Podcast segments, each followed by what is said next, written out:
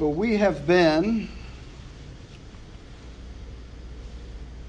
we have been in the book of Romans for several Sundays now. And I want to continue in that vein because I think Paul has much to teach us. I think what Paul says to us as the modern day church is still very alive, still very relevant, still has great meaning in our lives as Christians. And in Romans 8, Paul has a lot to say about living in the Spirit. We talked about this in some detail last Sunday, and this morning I want to expand on that just a little bit and talk about the consequences, the net result, if you will, of living in the Spirit of living according to God's terms instead of living according to our own terms. And so, as Paul continues in Romans 8, beginning at verse 12, he writes, So then, brothers and sisters, we are debtors, not to the flesh, to live according to the flesh. For if you live according to the flesh, you will die. But if by the Spirit you put to death the deeds of the body, you will live. For all who are led by the Spirit of God are children of God. For you did not receive a spirit of slavery to fall back into fear, but you have received a spirit of adoption. When we cry, Abba, Father, it is that very Spirit bearing witness with our spirit that we are children of God and if children, then heirs, heirs of God, and joint heirs with Christ, if in fact we suffer with him, so that we may also be glorified with him. See, one of the cornerstone precepts of our faith is that those who believe in faith that Jesus Christ is Lord,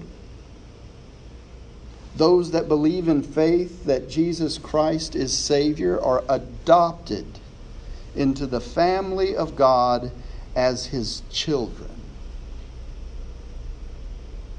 When we cry out to God for salvation, Paul says, when we cry out, Abba, Father, for His mercy and His grace to save us, That's the Holy Spirit working on our individual spirit, bearing witness that we are at that moment of accepting Christ, children of God. Isn't that glorious? Isn't that amazing?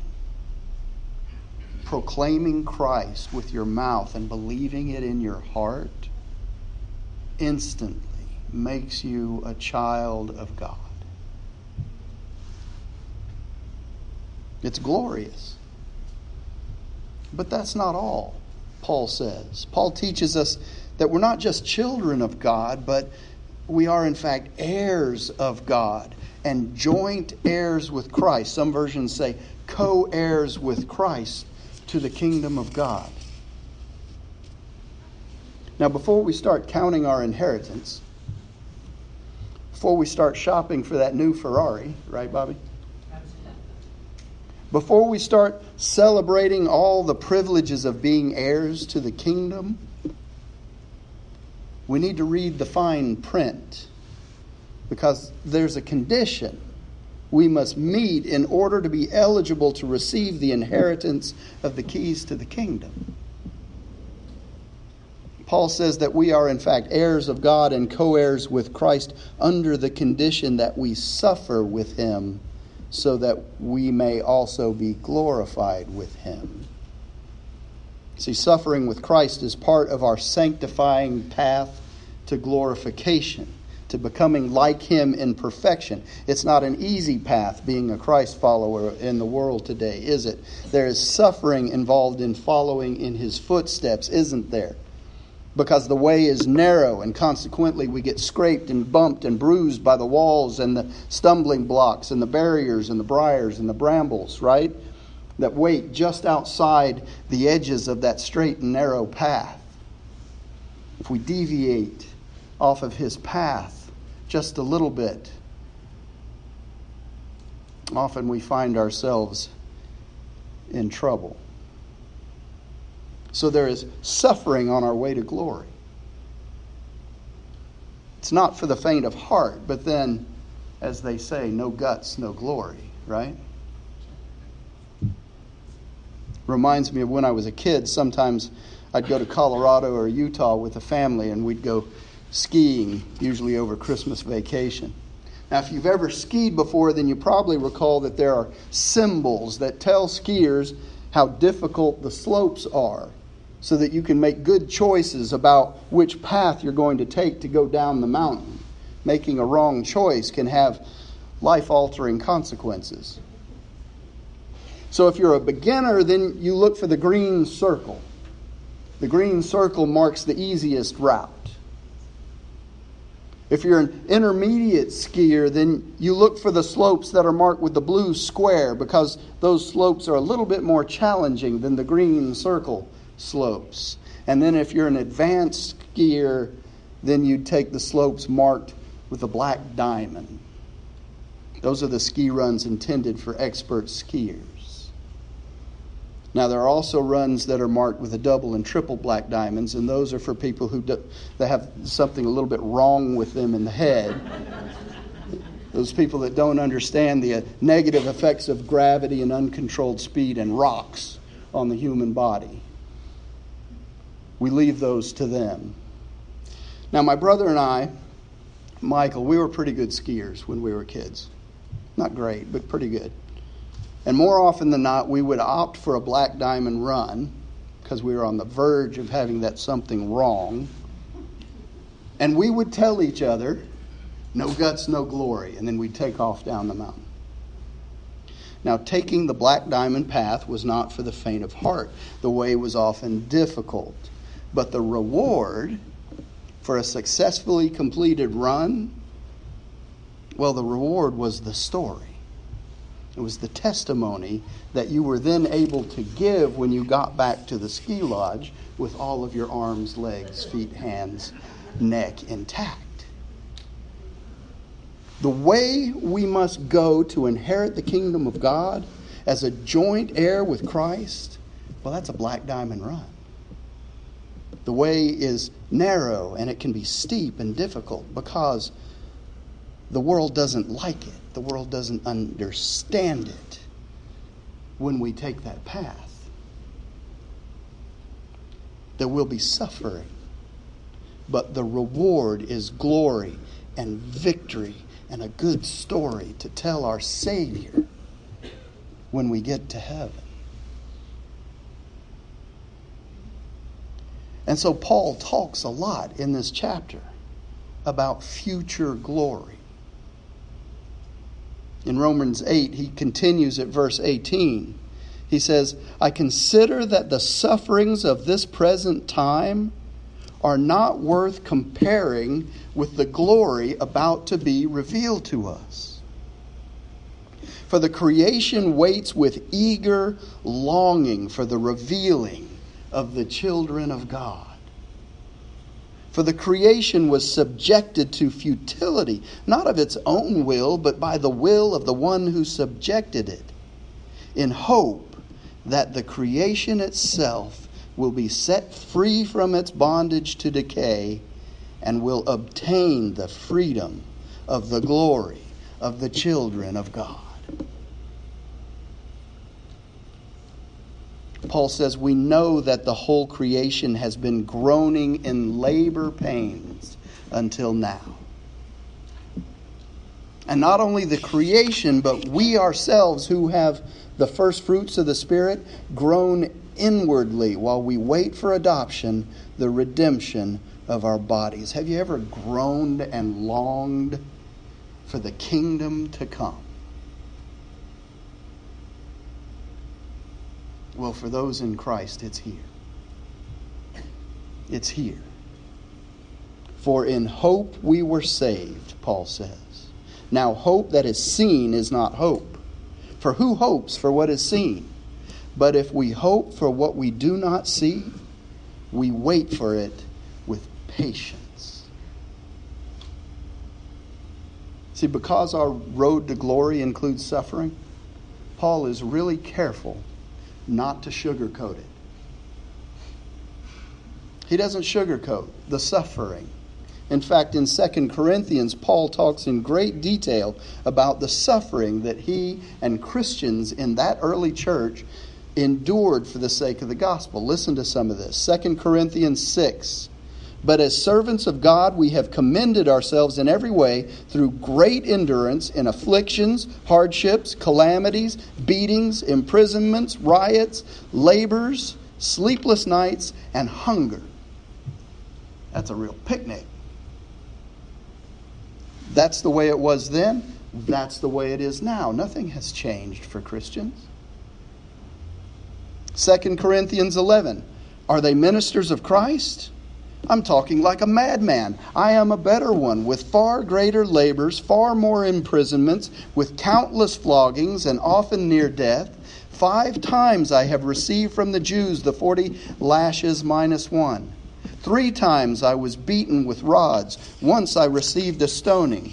Three times I was shipwrecked. For a night and a day I was adrift at sea on frequent journeys in danger from rivers, danger from bandits, danger from my own people, danger from Gentiles, danger in the city, danger in the wilderness, danger at sea, danger from false brothers and sisters, in toil and hardship through many a sleepless night, hungry and thirsty, often without food, cold and naked. And besides other things, I am under daily pressure because of my anxiety for all the churches.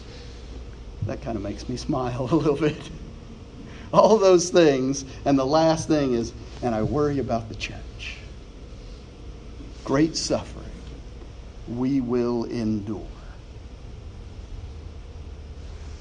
But then Paul puts all of that suffering into context. He says, No guts, no glory.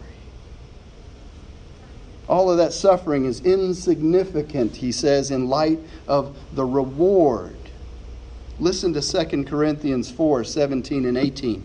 For this slight, momentary affliction is preparing us for an eternal weight of glory beyond all measure.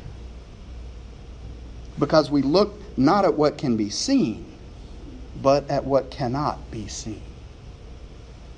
For what can be seen is temporary, but what cannot be seen is eternal. See, Paul wants us to know that the suffering that we all endure as Christians in the world today is painful and real. The suffering we endure as we follow Christ is real and it's difficult. But oh, the glory Oh, but the glory of our testimony as we stand before Jesus on that day and declare our testimony. Jesus, my Lord, I gave it all because you gave it all. And I want to be just like you. Jesus, my God, I endured with patience because you endured the pain and suffering and death on the cross pouring out your life's blood for me. Your guts, your glory. Your guts, your glory. That's what gave me strength to remain steadfast in that narrow way. See, this momentary light affliction of my suffering prepares me for a greater, eternal weight of glory beyond all measure.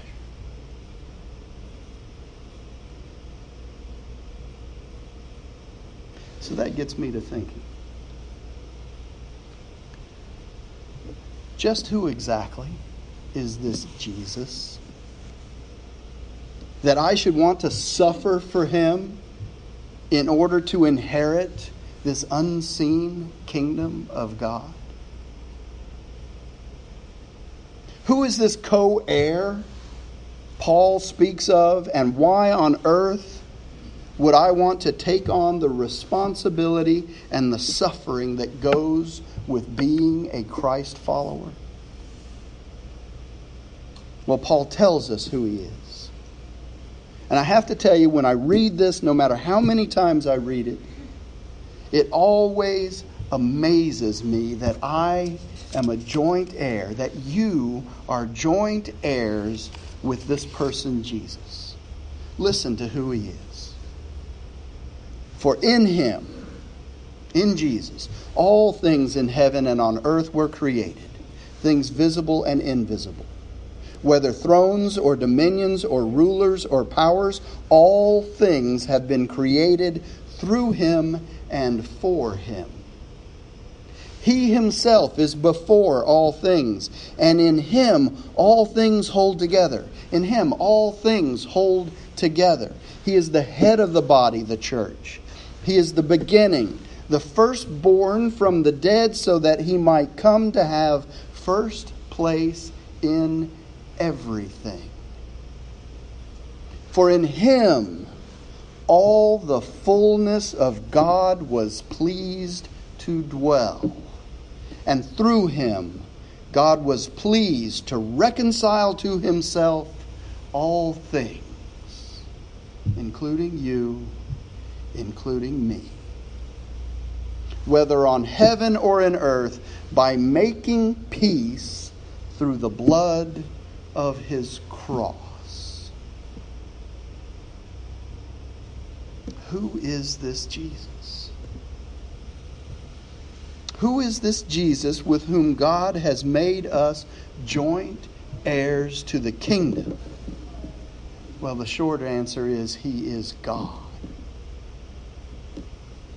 He is the embodiment of the fullness of the Godhead, Father, Son, and Holy Spirit. He is Creator God, your Creator, your Father, your Savior, your all in all. He is the way, the truth, the life, and nothing, no one comes into the Father's kingdom but through Jesus Christ. No exceptions. And so you are heirs with Him. And because of that, eternal life, peace, and joy are your inheritance. They are the greater weight of glory that is yours if you will but invite Him in to this slight, momentary affliction that we call life. In the name of the Father, and the Son, and the Holy Spirit. Amen.